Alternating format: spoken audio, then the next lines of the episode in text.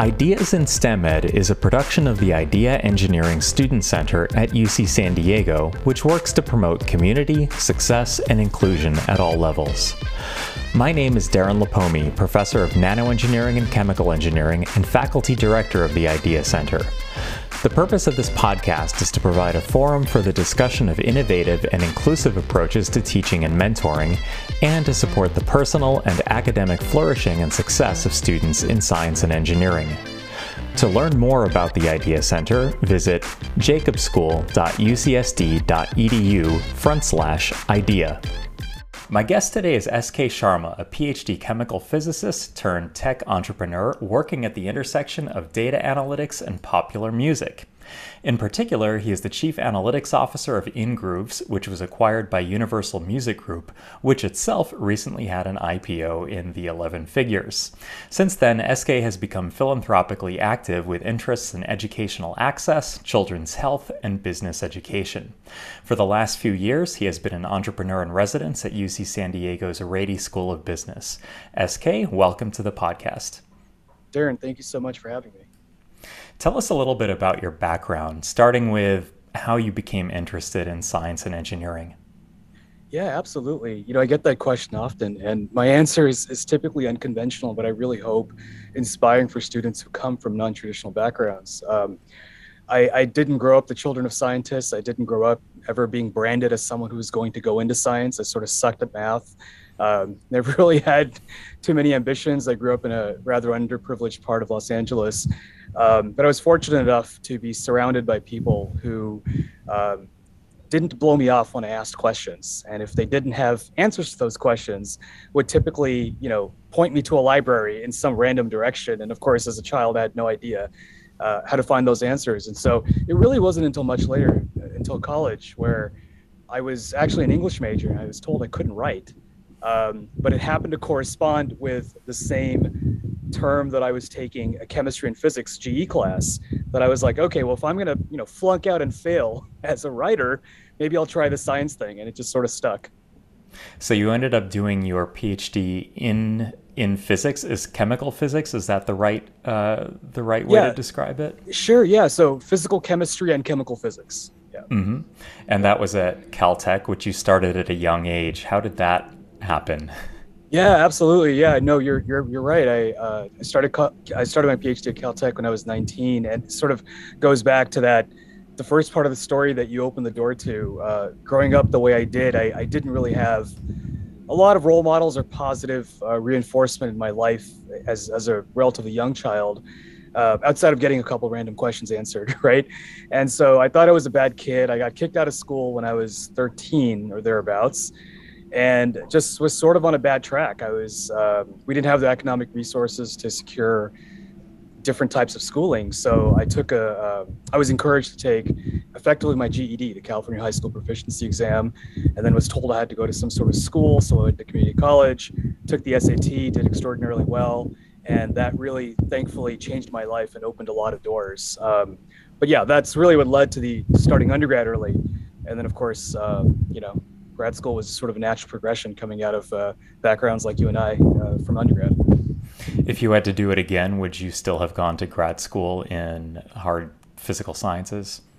Yeah, that's a really good question, Darren. And, and I think you know you and I have certainly uh, thought about these things in different incarnations. I'm sure alongside other folks, and and I would say very much so. I would say given the types of backgrounds that, that you and I have at, at very rigorous, demanding places, I, I often tell people, you know, whether it's Caltech or Harvard, but it's really more about the way you think, right? It's it's it's sort of like the purpose of a liberal arts education, right? It's it's so it's it's how to think and how to solve problems and how to really pressure test things in a in a rigorous way such I, I apologize I'm using the word rigor quite a bit i'm not not quite as polished as you are we, the, we like we like that world. word that's good okay. good thank you i appreciate your support um, but you know, it, it, it, sort of helps you stay away from the Columbus effect, which we see a lot of in data analytics and AI these days. People go, good God, I discovered what is potentially a correlation, but I'm going to call it a causal effect and I'm going to write about it and brag about it on LinkedIn.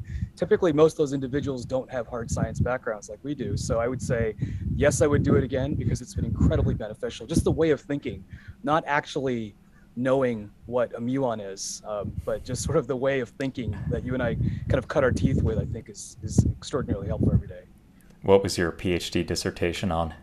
Yeah, you know, I, I, I actually can't remember the exact title now anymore, which probably is not a good sign from a early dementia perspective. But it was it was it was effectively in the field of um, of using st- uh, methods in statistical statistical mechanics to understand membrane protein structure and function. Uh, I, I, was not a biologist. I've actually famously never taken a biology class my whole life.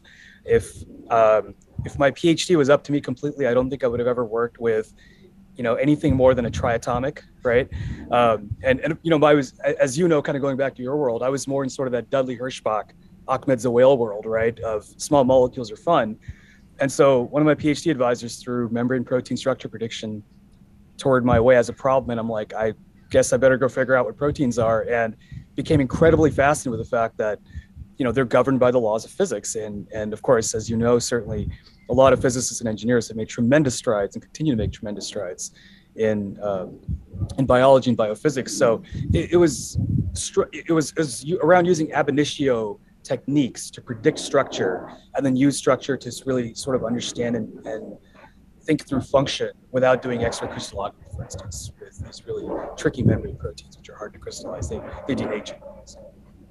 What did you do after graduate school? Yeah, I, I, as you know, I attempted a postdoc, uh, and and weirdly, you and I never overlapped, which makes no sense to me. Um, but we'll have to we'll have to get into that one of these days. Um, I, I attempted but didn't quite finish a, uh, a, a postdoc. Again, not probably floors away from you at Harvard.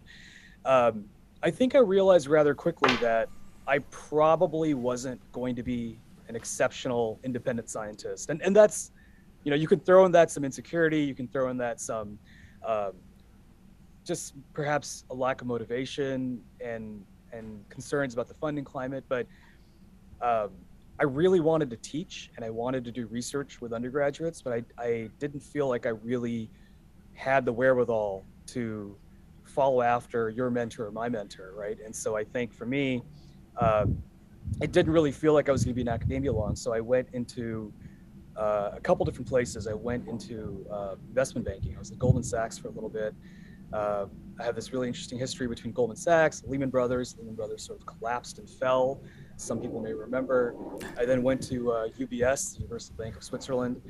Uh, weirdly, came back to academia for a really quick stretch uh, and was a professor at a primarily undergraduate institution. Um, and then left academia again. So, you know, it's sort of tough to figure out what I want to do uh, when I grow up, I guess. But yeah, it was along those lines, somewhere in management consulting, but ended up in venture capital about nine years ago. And what what do you attribute your uh, your movement from venture capital into music and data analytics?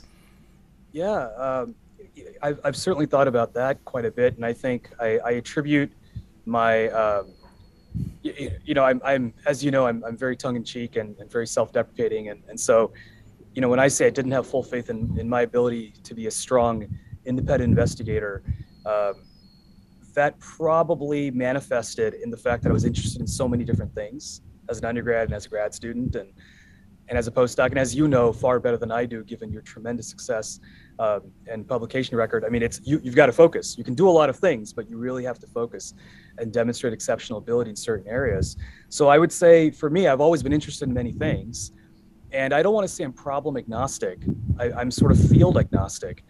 Um, I was in, I, I went from venture capital to private equity, and in that world, I realized there was tremendous opportunity in the digital engagement space. And this is about 2015, 2016, uh, where the infrastructure wasn't really there. There were a lot of questions about what people are doing with information. Really understanding methods and modes of engagement and bringing scientific rigor just didn't exist. So I, I would say it was really born out of a desire to continue doing science in a completely different field, which most rational adults probably wouldn't do, but it worked out pretty well, I suppose did your entry into music in particular? I mean, you you could have have pursued consumer electronics, like right, doing this kind of of analytics in the automotive industry, and you know, selling TVs, but it was music. So, what is it about music from your past that made that a good match? Yeah, well, you, uh, you know, Darren, you you were an exceptional interviewer because you're you're going to go really deep here, but um, sort of alluding back to, to how I grew up, you know, we we just we didn't have any money, uh, but the one thing about growing up certainly where I did in LA was you could turn on the radio and listen to eight different genres of music. Um, and for some bizarre reason, I, I remember being really, I remember not having much hope in life as a child. And that's really a sad thing to say, but I hope it's inspiring to students, particularly first generation students and students who have struggled um, through a myriad of, of uh, different things to get where they are, working with exceptional people like you at UCSD and other places. Um, I really didn't have much hope. But when I turned on the radio and I heard a song, for some bizarre reason, I was like, "Oh, this is cool, right?" I mean, I can I can get behind something. And then, you, when you saw music videos as a kid, you're like, "Wow!" It turns out Metallica can tour in, in Japan, and even if someone in Kyoto doesn't speak English, they know every single lyric to, you know, to this particular track that I like. And and so I think it was a way in my mind of aspiring to be something different, greater, but also frankly a way to unify people across cultures, which I didn't really have much exposure to as a child. So I think when I got quite a bit older and and finances were pretty solid, um, and I didn't have those insecurities I did when I was a child anymore.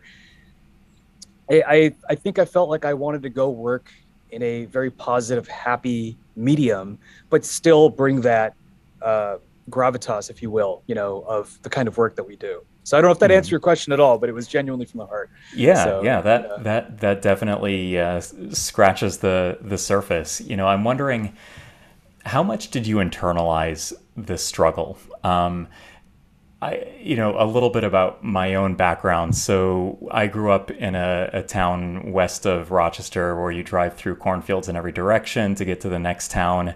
And we didn't have like a lot of money. My, when I was growing up, my mom didn't work. My dad was a was a tailor, actually, like a second generation Sicilian American tailor. His parents spoke Italian at home, um, but you know, you, you couldn't make a lot of money doing that in a, in a small town. So like we got 90% of our clothes from the church basement, like factory seconds. And, uh, you know, I, I developed an interest in music as well. Um, we didn't have quite the multicultural, you know, influence as you did with LA's radio stations, but we did have the Eastman School of Music. We did have Rochester Jazz Fest, and we had a great like classical music, uh, like uh, classic rock and classical music station. So like I, you know, that that was my my entry uh, like into it. Um, my the TV that we had growing up, my mom won for being the 13th caller to a to a radio show and it was a 13-inch Hitachi TV.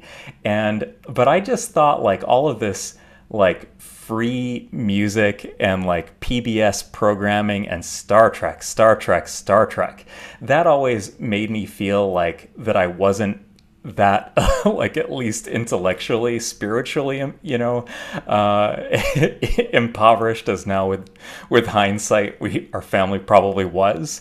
But i'm like i'm kind of wondering this is probably a big question but how much did you yeah how much did you internalize that like being from a first gen background?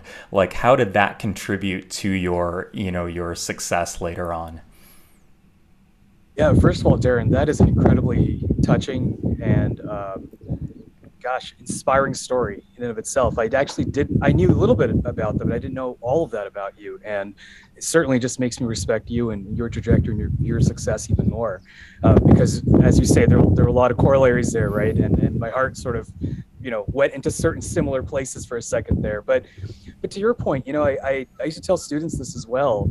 Um, it's good to be hungry and if you aren't born with particular social capital or privilege, um, but you do have the ability to work hard, perhaps take fewer risks than other folks who perhaps have a, a stronger and bigger safety net, um, and and and try your hand at something that is perhaps not completely objective because we certainly know science is, is not objective or at least the evaluation of scientific mm-hmm. criteria and you know there there's this, there are subjective criteria there much but, more gray zone than we tend to give yes. it credit for yeah.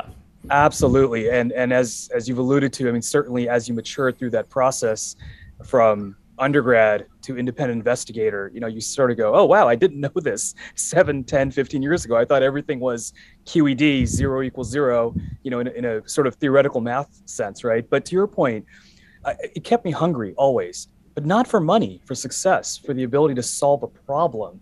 Um, and you know, sort of further to the background that we have, initially it was in math and physics, right? Because that was the the obsession. It was like, oh, I'm going to learn everything about quantum, everything I can about quantum mechanics, and I'm.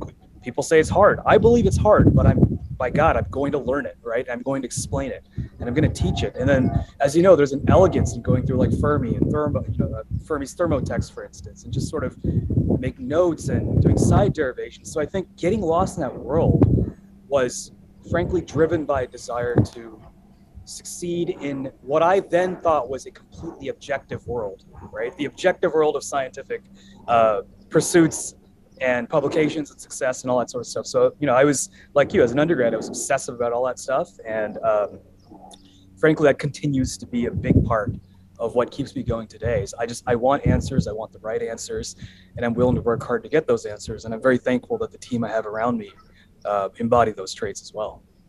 Do you still read uh, in science like Scientific American and you know Nova, and still are you still interested in, in those yeah, kinds no. of things? I, am I'm, I'm incredibly fortunate. My longtime collabor- collaborator Alan Waring at the UCLA School of Medicine, and I continue to actually publish papers. Uh, so we you know, we had a paper in the Journal of Clinical Investigation uh, last year. We've got a, a, paper coming out in PLOS One uh, next month, and, and, so I actually continue to to do oh, that's scientific cool. research. That's great. Yeah, no, I'm, I'm I I I joke that the day I'm ever considered an armchair detective, uh, sorry, an armchair scientist, is the day I'm just sort of done living because science is so core to to who I am.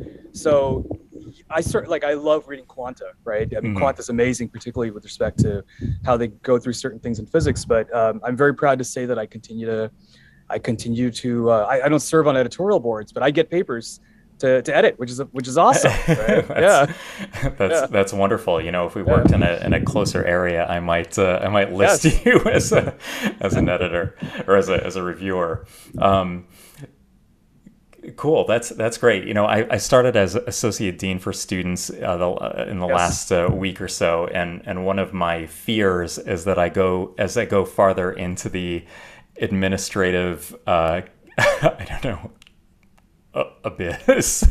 okay, I, I, didn't say that, but like, um, you know, will I still be a will I still be a scientist? Will I still think in those ways? And I think you know even when I'm far retired, you know, there's always something that I can think about and and submit to like oh, sensors and actuators queue or or something. Yeah, yeah. I should yeah. I should go back and correct my own my own bio. So when I was like seven years old, my mom did go back to work, and it was like barcoding books in the uh, ah. the basement of the library. And eventually, she became acting director of our our library, and then did her her MS degree at the age of sixty seven or sixty eight. So anyway, just a, a, shout out to to mom there. Uh, um, so uh, in your current business. Uh, you got into music in the uh, in data analytics. Um, to what extent in this area does do the does the analytics inform the music and what gets produced, or is it is it all the other way around? Is it a one way street or a two way street? Yeah, uh, I, what I would say is is I, you know given our backgrounds, but also I think just our appreciation of of sort of holistic learning, holistic with a W, right? Not not an H necessarily, but um, you know sort of the body, the mind, the arts, the sciences. You know, I, I know because you know I've talked about this. Like we have deep respect for for the creative arts, and so I always start this conversation or any such conversation with being a music lover and a music fan. I have zero desire to play in AI created content. It's just not something I ever want to do. I, I, you know, I'm a failed drummer. I'm really not very good, but I, I love jamming when I can. And, um, you know, when I'll go to a small place and I'll see folks just jam out, really, even if there's four people in the audience, you, you pick up that energy, right? And, uh, you know, you realize that being human is is just a beautiful thing, and um, benefiting from that creativity at scale, at least to me, is incredibly important. So this is a very long way of saying we really try to focus on the facets that one describe engagement with musical content and then two work to understand those facets which through machine learning and, and embodiments of ai certainly we know you and i know the difference between you know weak and strong ai from a marketing perspective everyone talks about westworld like it's going to come tomorrow right? But that's certainly not where we are. Um, so i'll just stick to the to the machine learning piece you know because it's easier to invoke. But we really sort of focus on how we can build a prescriptive analytics approach to understanding what marketing levers can be pulled in certain areas for certain content or you know use something like transfer learning to address our cold start problem we have a new artist a new market a new genre and we're curious about understanding how this particular artist might perform and what sort of audience they're going to build and then inevitably if you release a particular track how that track build an inevitable tau decay profile looks like, right? And so, and of course, sometimes we don't really talk to artists about decay profiles. That doesn't sound like the nicest thing to say. um, but but to your point, I, you know, at Universal Music Group, I mean, we, we we're the biggest music company in the world. You know, we've got 30 some percent market share, and and um, you know, very proud of that. So, I, I guess what I would say is we don't look to use that information to tell an artist what to do it can be done, but it's not in our purview. We think as folks who are sort of responsible uh, consumers of of musical content. Are you allowed to uh, indulge in some name dropping as to some what what artists you you have worked with or do work with?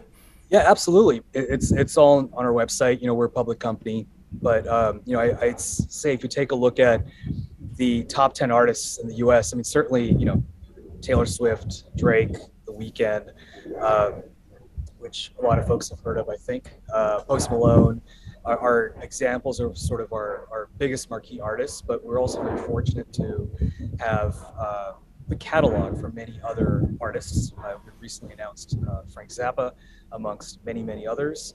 Um, so at Nirvana catalog, a bunch of other really cool stuff, right, that sits there.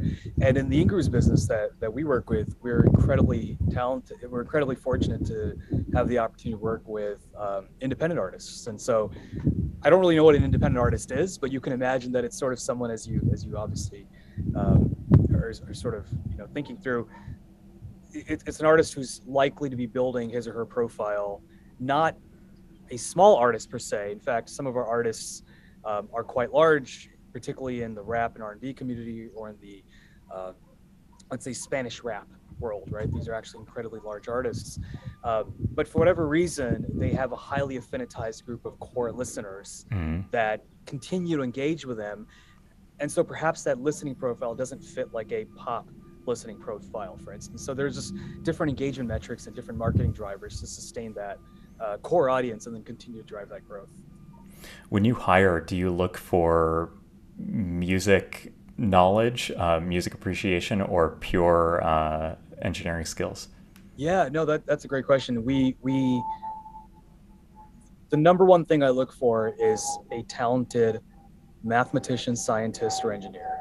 So I, I, would say, and by talented, you know, it's exactly what you look for, right? It's someone who is uh, capable of thinking through a scientific or engineering problem. Uh, certainly at the PhD level, right? We want folks with publications and and or patents um, who are capable of telling us what sort of problems they worked on, what they've solved, and and music appreciation is a must, right? We work in a creative industry, and to your point, yeah, we you don't need to know how to play an instrument, but we absolutely prefer to work with people who sort of get the vibe of our industry and what we're doing around human creativity. Um, because I, I, think, as, as you and I know, whether it's, you know, uh, you know, working in actuators or building, you know, ultra high vacuum chambers or working in music analytics, use passion drives so much of what you do day in and day out, right? I mean, it's what gets you out of bed during difficult times. And so, uh, yeah, but in the first instance, we're always looking for very strong technical talent first and foremost, really no different than um, any other large science or engineering organization would, frankly. do you find that left brain, you know, using the term loosely, left brain ability and right brain, uh, you know, humanistic yeah. appreciation, do they correlate in your experience? Yeah, that's a that's a really good question, and and as as certainly you and I know, right? It's always tough to ask folks like you and I about correlations because we immediately start getting, you know, analytical about it, right? And and are loath to say something that might bite us in the butt later. But but but but to your point, I it, it's certainly there. It's it's there with you and I having this conversation, right? And and and and what's what's intriguing, and I'm sure you would agree with this, is is folks like you and I, despite our similar backgrounds um, and of course, as we've discovered, we have friends and colleagues, in fact, numerous friends and colleagues in common. Um, 80 plus percent of our conversations would probably be not about science, right? They're much like much more likely to be about other things. And so I think the confluence of left and right, um, it, it's a bit of a self-selection problem because we look for it. So when we really when we find it, we're very happy to see it.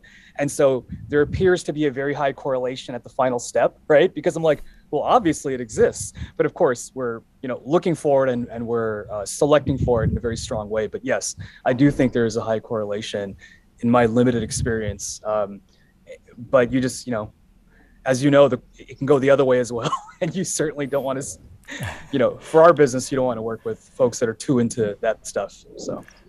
When you have a qualified candidate who somehow fails the interview or doesn't get a job? What are the most common mistakes they make?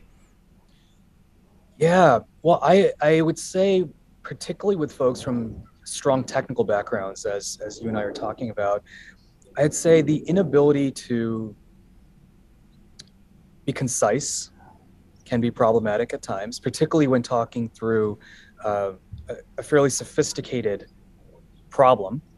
Uh, certainly, it's something you and I have to do all the time when we're out at conferences or, or even through you know reviewing papers and things that that appears to be something when folks drone on incessantly. And some of that is obviously practice right? I should say you're um, doing awesome at this as a podcast guest because i'm i'm like nearly exhausted my ideas of what the things to ask. Actually you know I, will come up with more stuff. I, I was going to say i'm sure we're, we're at the 28 minute mark and anyway you're very good at this. Well so thank kudos. you darren. I, I, appreciate that. And and and i don't do many of these. And so when when you invited me i was i was elated. Um, and, and I mean, and to your point, I, I, think you know, sort of knowing and reading the room and understanding when to go QED versus, you know, take those cues and go. Would you like me to drill down a little bit further, or that's really as far as we got? Um, that, that's one thing. Another thing, frankly, just to the extent that it's helpful to students and, and postdocs and others, is uh, humility. Right? I mean, it's very easy to think in academia, in some parts of academia, that you are the world's expert about something, or you've got X papers. But as you and I have experienced often painfully in the real world, most people don't really give right two two cares about those things once you step out the, of the hollowed walls and so we're looking for people who are, who also have humility and we notice at times that um, you know arrogance is is uh, very easy to spot uh, and we we just we don't want that I, am probably not. I probably shouldn't curse on this uh, podcast. So uh, I the, will. The, the people yeah. who would have cared have already dropped off. That you know they're, they're somewhere in awesome. this early part of the decay function. Awesome. yeah, exactly. Uh, well, then I'll just be blunt and say, you know, our number one rule for hiring is no asshole rule. We don't hire assholes. We, we just don't. We we want harmony, we want peace, we want stability. Now we look for diversity in thought and diversity in life experience and certainly you know gender and ethnic diversity and all those things. But fundamentally we want good kind-hearted people that um, understand that we're all solving problems together. And, and, unfortunately at times hiring very strong or scientists with very strong individual contributor backgrounds at times they tend to perform poorly in interviews where you ask them to solicit input from a broader team. So i bring my team in for instance and we sort of do like a a group interview, if you will, you know, or we do a case study or we do a, um, a proposal, like no different than one would do when applying to a scientific job. And it's a conversation, right? And at times you can tell people go, oh, oh, you're just not understanding it. Well, immediately I know that that's not someone you want to work with because you mm-hmm. can't espouse, espouse those traits in any professional work environment, particularly these days. It's just not appropriate. Do you ask the candidates to do like a chalk talk, like solve problems on the on the spot? You know, we we we we don't do that. Um, what we really so I should I should rewind and say we've tried a lot of different methods over the years, right? And and different things work for different businesses. What we found is throwing someone into the problem as if they were part of the team is probably the best way to assess their ability to work with our team. And so while we don't solicit a chalk talk, we will like we'll have a conversation. I'll go, hey, you know, here's a topic. I would love to see a brief proposal on how you would address this topic based on publicly available information. Please cite references, you know, provide, which tells me they should obviously go to the literature. They should sort of take a look at the, the business market, if you will, and evaluate publicly available information about our company and the industry. And then bonus points if they go ping the Spotify API and figure out a thing or two, right? Which many successful candidates do. But to your point, Darren, as we're going through that proposal and, and, analyzing it, we might go, well, oh, this is interesting. So you've got this distribution function, but I don't really see how you go from here to here. And the implication then is one would simply go, oh yeah, let me walk you through it, right? So mm-hmm. there's sort of a, a implicit chalk talk at times, but only when we're genuinely trying to understand something, not to put anyone on the spot for for no purpose. What would you change, if anything, about undergraduate education in engineering? Or the oh, physical oh, sciences. Yeah, yeah, no, um, you've you've touched a, a thing that you and I have spoken about, and let me let me comment briefly on a previous point that you made. Um, first of all, I, I absolutely thank you for for doing the job that you're doing now in student services. It's exceptionally important to have right people there, um, with whose heart is in the right place, but whose whose science and contributions are also uh, unassailable, right? I mean, it's it's, and I mean that sincerely because you know, um, you don't always get that mix, right? Where a student can go, here's a kind, empathetic professional who happens to be a professor who can also sort of understand parts of my background and I grew up, but also a damn good scientist or engineer who's very good at speaking and publishing high quality, high research, you know, papers has won a bunch of awards. So just on a personal note, I just want to say that, um, you know, I, I, really appreciate the job that you Thanks, have SK. I, I appreciate that. Thank you. Thank you. So, um, yeah, coming back to that, going back to that earlier point, I really think the purpose of an undergraduate education should be to learn how to think and how to solve problems. And I, I, worry that in certain instances, and I don't think UCSD is a problem here at all, but I worry in certain instances, there can be an emphasis on things like rote memorization. There can be an emphasis on recalling facts that perhaps are immaterial to how one would actually work in real life, either in a job or potentially as an independent investigator. Um, I always go back to like I remember taking like this chemistry class where like this one kid was absolutely impressed with being able to recall you know the molecular weight of, of like methane or something right? Because and and a professor was like everyone here should be able to do that. And you're like well but why? I mean i can if i do it enough times but why what does that really get me right shouldn't i be able to do, actually solve a problem or build a molecule or, or come up with a synthetic scheme to you know do something else. And so I think my concern is hopefully we've moved away from aspects of that, and I and I hope that we have moved more into a practicum based assessment, particularly in the experimental sciences. Um, I also hope that we have closely integrated uh, theory and experiment much more so. And I'm, I'm obviously biased. You know, Bill Goddard, one of my PhD advisors, is, is a uh, has sort of made his whole career on that. And certainly, you know, if you take a look at George Whitesides' evolution in terms of the infinite fields that he's touched, he's also done an exceptional job uh, in many, in very many different fields. So I would say, you know, being able to talk about theory and experiment as if it's just one thing. People talk about data analytics and AI, and they go, "Well, you need data literacy skills." Well, what are data literacy skills? Is it learning SQL? Is it understanding Python? Is it for some folks, it might just be opening up Excel. So undergraduate engineering, I think, is, is fairly well done compared to, let's say, undergraduate business, which I have a lot more to say about. Um, but at the same time, I think with folks like you in play, uh, you know, I'm, I'm really excited about the pedagogical advancements in undergraduate engineering instruction, just based on my cursory review of the literature and how people are thinking about doing experimentation a little bit differently. So, how about the graduate level? yeah, that's are are yeah. we what are we doing right and wrong there? Oh boy, yeah. I mean, you, you know, it, it speaks to a bigger question around the economic structure and the economic incentives, right? I mean, there's obviously, as you know, far better than I do, being a practitioner. There is this sort of question around how many academic positions there are. Does everyone want to be an academic?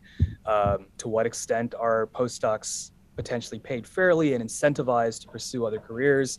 To what extent are we training graduate students to be open to uh, interviewing and thinking a little bit differently if they're interested in what we used to call, you remember when you and I were in grad school, was like the non-traditional path. If you wanted to go to McKinsey or investment bank, that was a non-traditional path. It's not so non-traditional anymore. In fact, statistically, it, it is where most people are going to end up. Right. Only 5% of PhD earners end up in a tenure track position. Wow.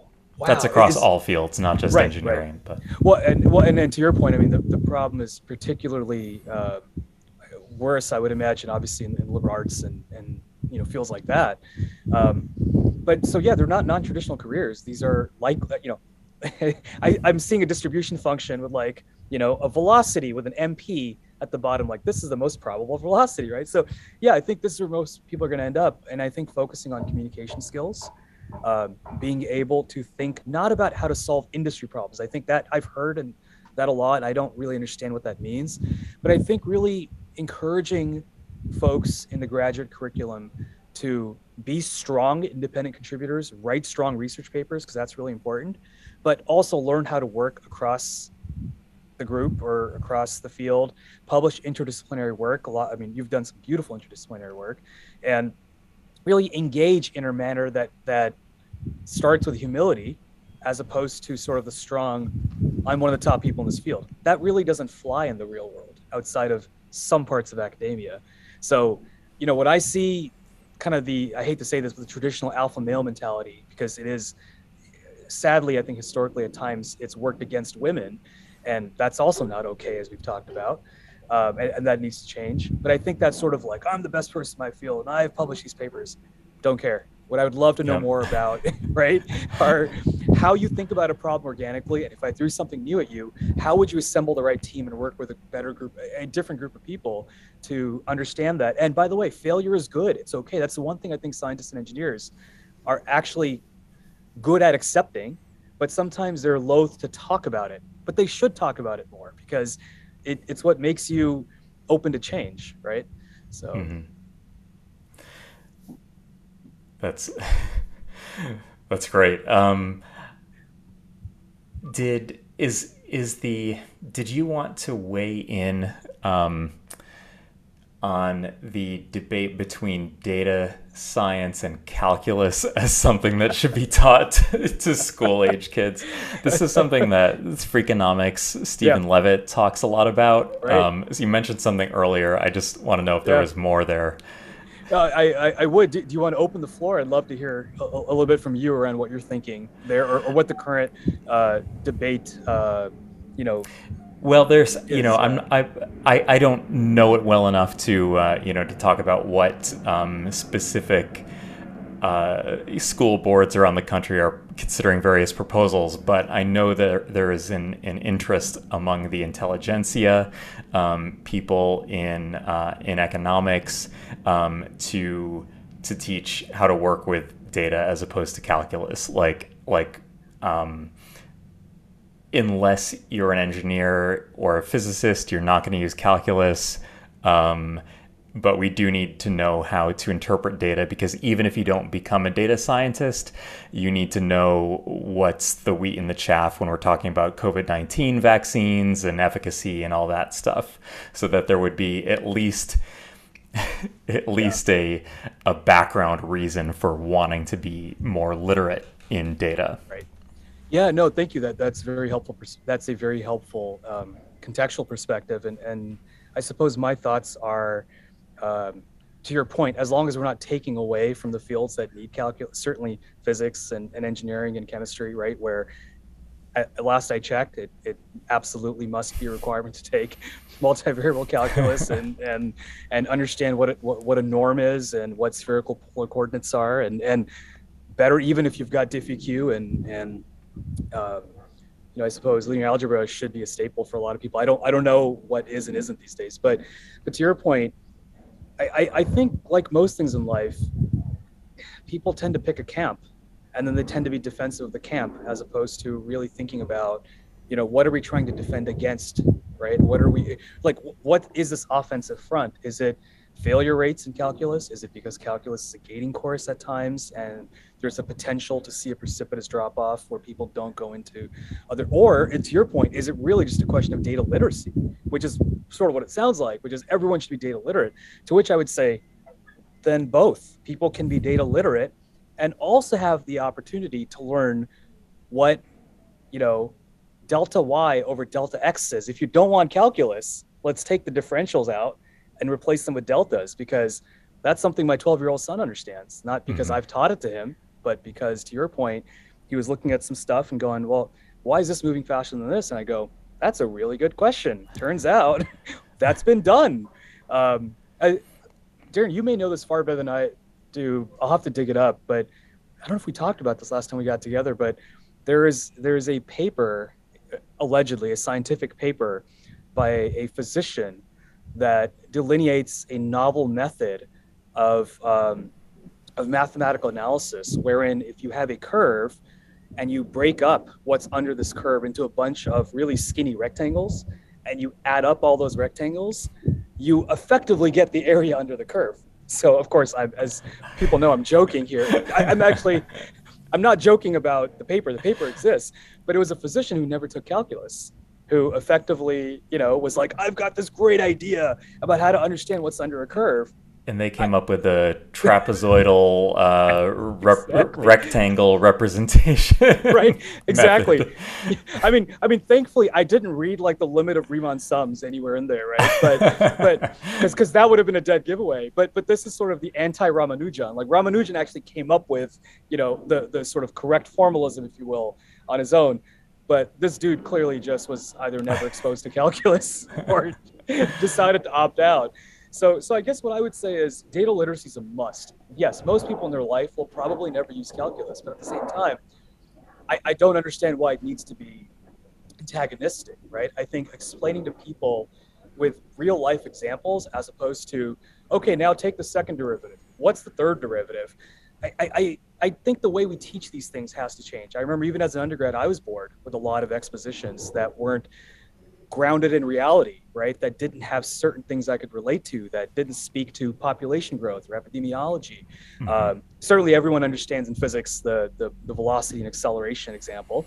Um, which, by the way, have you seen the? Uh, I was going to wear this today, but uh, I, I, wear funny shirts. You may not know this about me, but every time you see me, I will be wearing a different uh, funny shirt. And not to put you on the spot, but I don't know if you remember the third derivative of position by chance.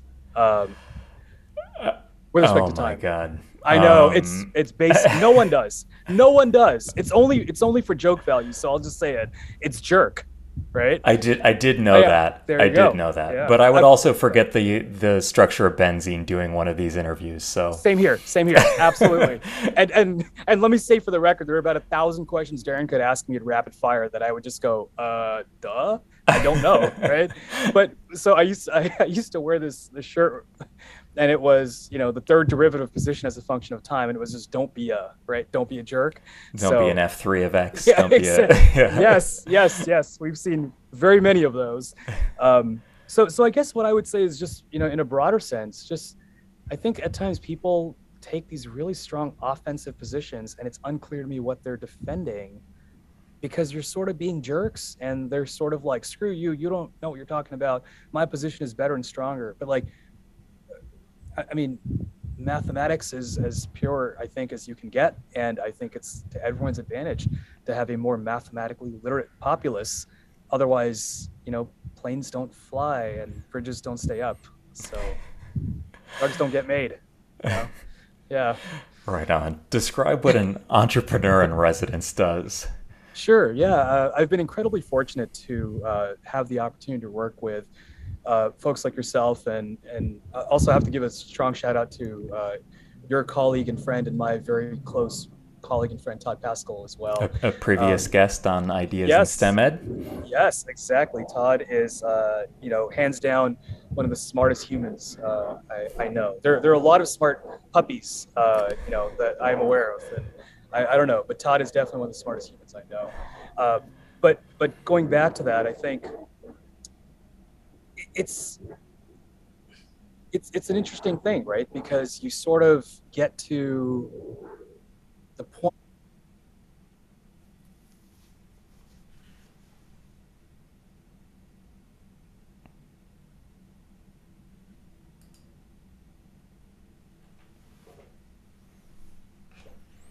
Uh oh.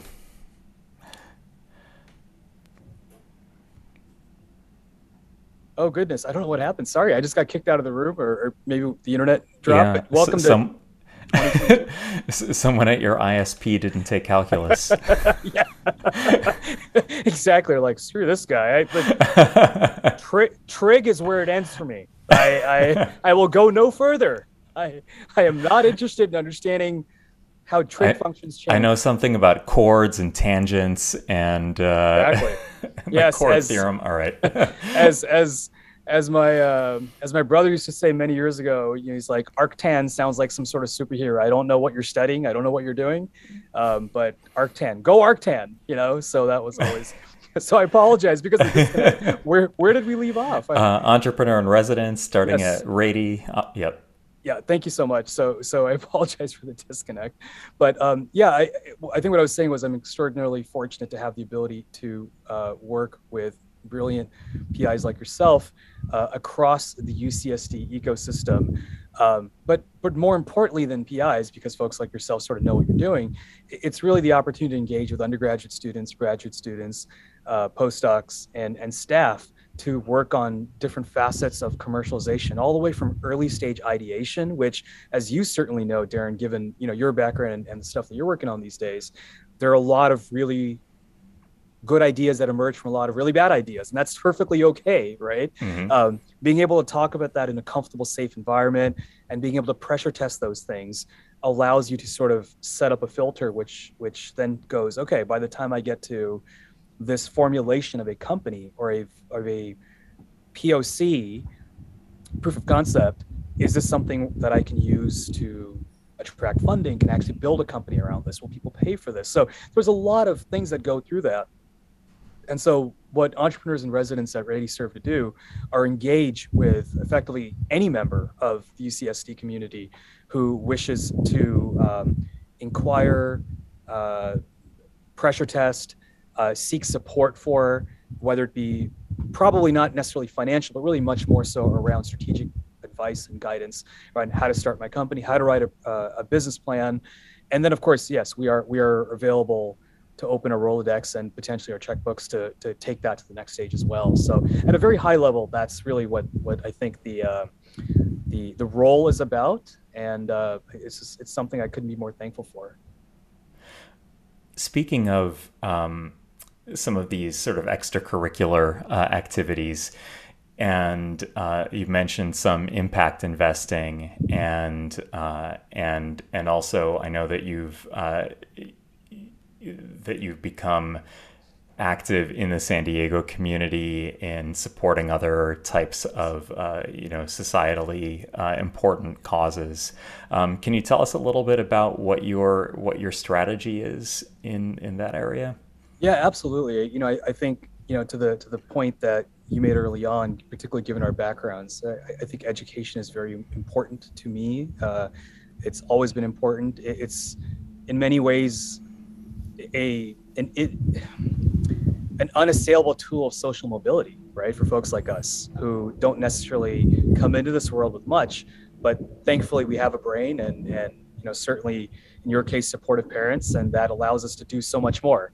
Um, so I think we have a responsibility to recognize the good things about education and support those, but also to your earlier point, be open about things that can be done differently or done better in order to further um, educational attainment goals, not those set by some bureaucrat, but those set by someone like you, for instance, right? Where you're you're on the ground every day you're taking a look at what happens on the mathematical you know are people right? Are they in a position where they can actually read the literature and write a thorough reflective um, review paper or position piece whatever you want to say? So those are the types of things that we think about on the educational side. And then uh, particularly in light of the recent uh, recent uh, supreme court uh, decision uh, i think you know certainly the word used earlier you know humanist right? I mean folks like you and I are humanists. We care about people as individuals, and uh, I mean, I, I I think, like many of us, I'm completely boggled by how a group of you know individuals who are so decoupled from women's rights have the ability to make life-altering decisions, and so we care a lot about understanding, or we care a lot about focusing on things that go to um, uh, gender equality for for probably is the best way I can describe it, and recognition of um, of humanistic behavior is independent of your background because good god why should that define that? Uh, but and and and that's sort of the philanthropic side. Then on the business side yeah i, I continue to invest to angel invest in promising companies. Um, what's very important for me is that they be led by scientists or engineers. That is I, maybe it's something that folks don't subscribe to but i subscribe to it passionately. Mm-hmm. i only want to work with technical founders who know their stuff who whose stuff i can vet um, and you know folks like yourself who who are first and foremost preeminent in their field and so they speak from a position of experience and authority not some individual who's throwing a deck at me going yeah but this is going to be a 10 billion dollar market right? Like i i can do math thankfully because i took calculus but to your point um, it's really passion right? So I, I i'm i'm enthused about the prospect of working with passionate scientists uh, slash engineer founders of technical companies, ideally in San Diego, because as you've seen, um, the demographics have changed, the socioeconomic situation. I mean, there's there's just the funding landscape has only gotten better and stronger in terms of success for PIs like yourself and others. And so, I mean, we are a vibrant community and a vibrant economy, and I think um, the different facets of funding outside of government funding, but certainly early stage capital funding, um, should reflect that. And I, I frankly don't think they have. I think San Diego is underserved in many ways in that respect, mm-hmm. outside of biotech. Yeah. Yeah. Final question. What is the last song that you streamed on purpose or remember Ooh. streaming on purpose?